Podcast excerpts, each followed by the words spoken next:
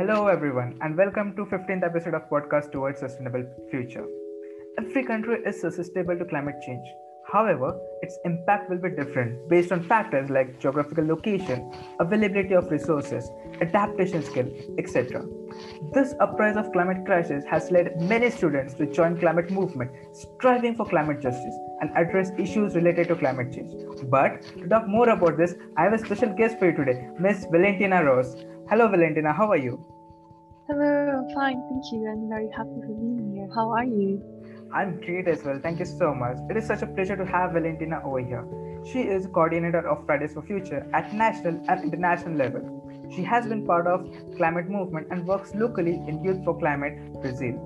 She is an aspirational student advocating for climate justice. And we would love to hear more about it. So Valentina, would you mind walking us through a journey? Yeah, sure. Um, well, I grew up in a country where inequity levels are extremely alarming, and throughout my childhood, I learned to recognize how lucky I am to live in a position of privilege in society. And however, this fact created what I can call an uneasiness inside of me, and I promised myself that I would dedicate my life to actively use my voice and my privilege good and solidarity with those who don't have it, um, on their terms, of course. And then, after learning in my early school years about the climate crisis, um, being exposed to the facts and realizing that it is also a human rights issue made me channel my will to create positive change in society into climate justice activism.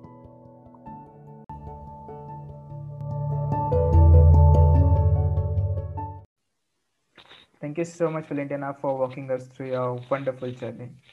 As you had mentioned that during your high school, during your school studies, you learned about climate crisis. So, can you tell us, as a student, what inspired you to be part of climate-related movement?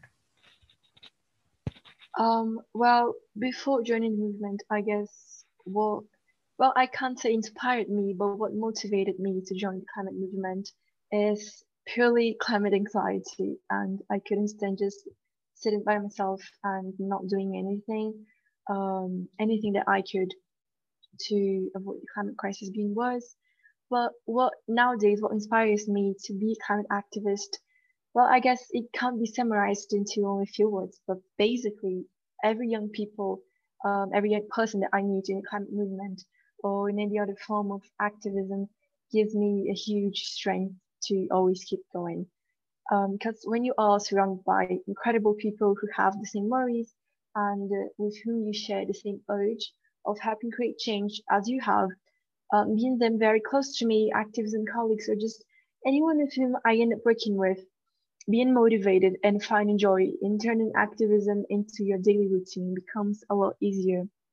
And as I said, as I mentioned before, there's also the urgency of the climate crisis, of course, which gives us no other alternative than just standing up and acting immediately. So it's possible to say that sometimes there's also this um, what we call like an unhealthy motivation that is driven by climate anxiety.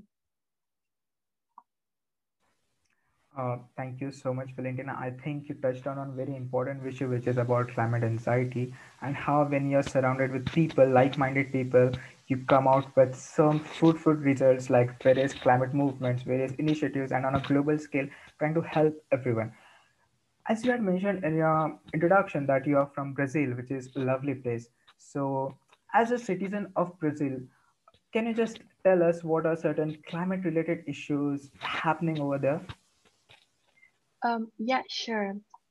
Um, we are currently facing many issues that, despite um, I guess coming from different backgrounds, are undeniably connected, such as economic, uh, democratic, social, and of course, environmental and climate points.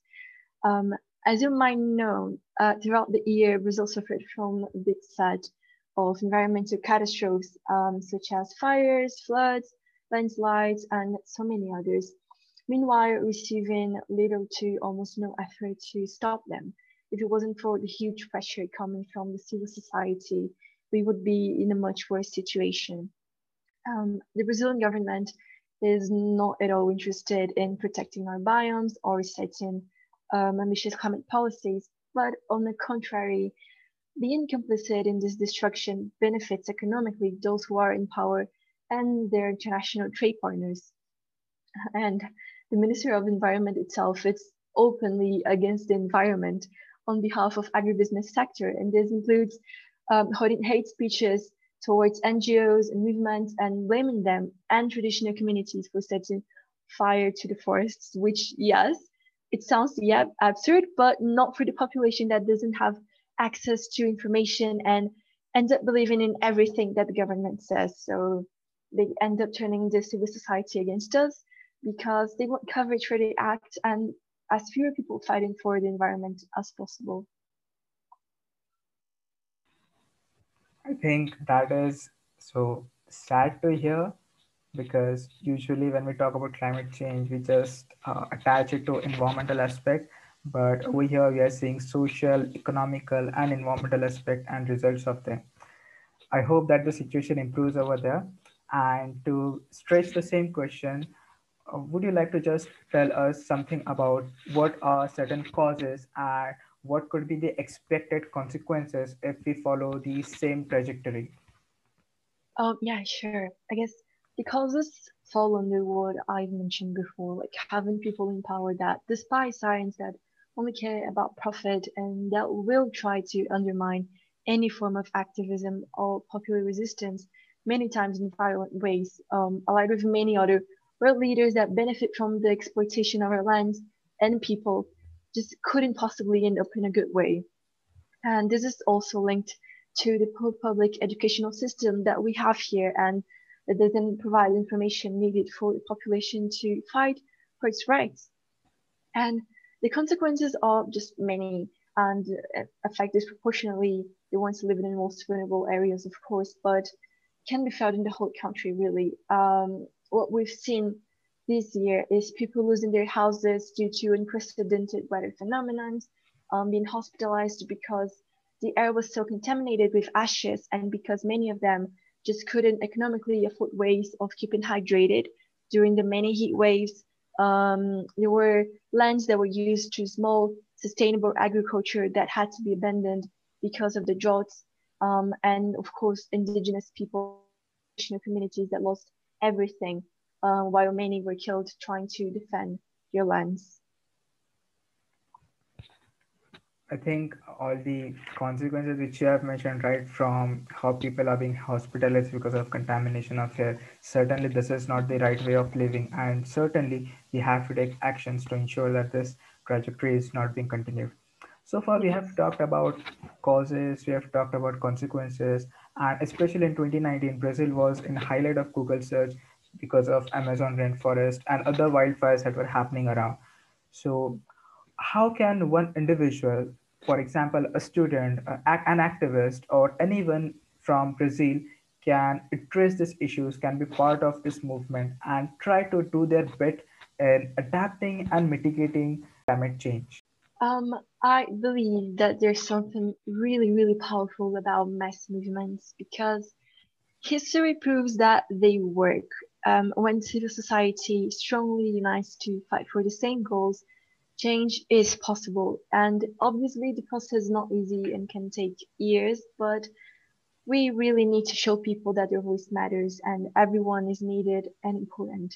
Um, just the act of spreading awareness outside of the activism bubble can have a huge impact and talking with everyone about their rights and why they should reclaim them can lead to politicians being more more pressured, which is an efficient tool. I mean, if they show real action in response. Um, and I guess another important important thing is knowing that we should be allowed as citizens to occupy political spaces in order to take part in the discussions and decisions as well of what will directly affect us uh, but that even if that's something that we don't want to do, our future and present living conditions should be respected and treated with seriousness regardless. Thank you so much, Valentina, for your valuable inputs. Now, I would like to stretch our conversation slightly from national to international level. So, on an international scale, what do you think are the takeaways for other countries or impact that other countries has to face because of situation in Brazil? Um, well, I just just the simple fact that climate change has no borders can summarize most of the reasons why we can't limit this crisis to territories or treat them as separate local issues. Um, for example, uh, I like to give this data, but NASA satellites earlier this year showed that the smoke from the fires on Pantanal, that is a Brazilian biome and the world's largest wetland, reached Africa, and the smoke from the Amazon fires reached Europe. So we are all affected by what happens in different locations, um, if not now, in the future, certainly.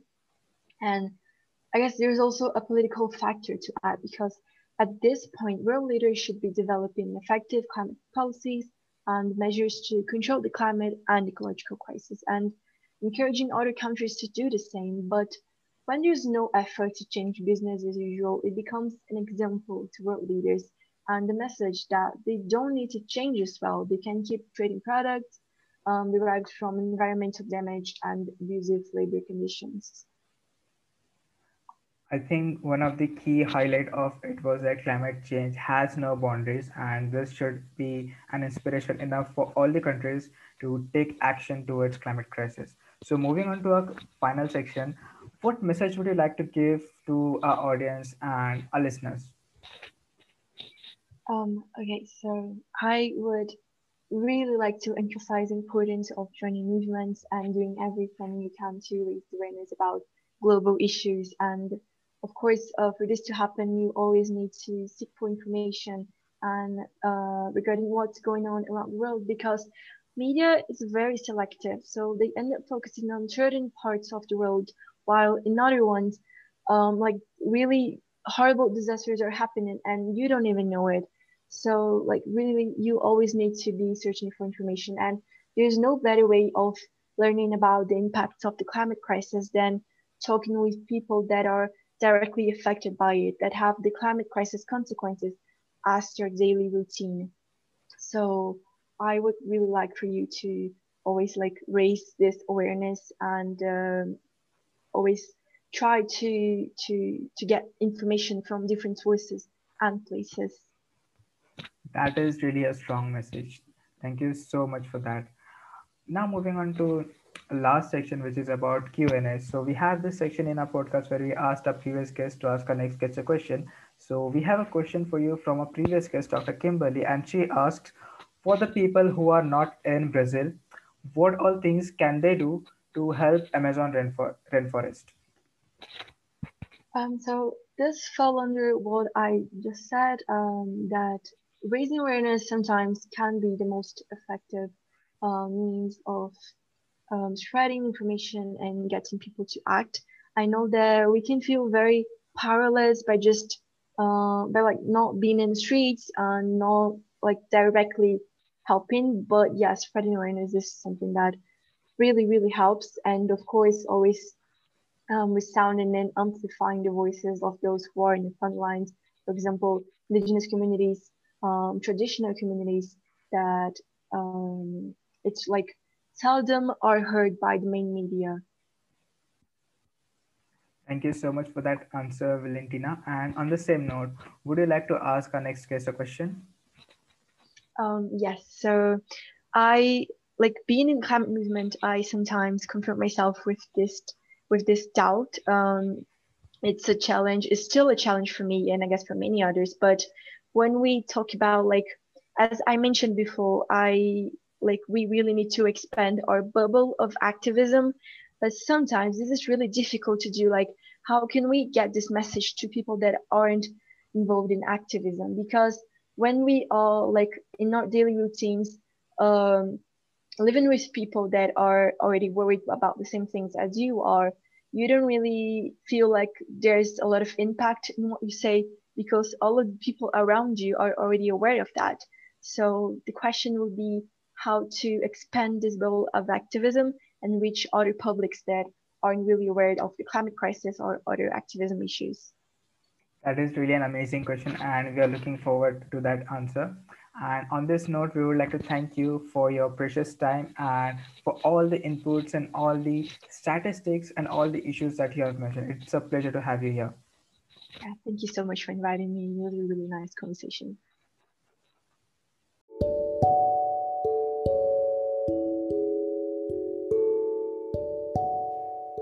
That's it for this episode. Next time when I come, I'll bring another guest with me. Till then, bye, take care, and stay safe.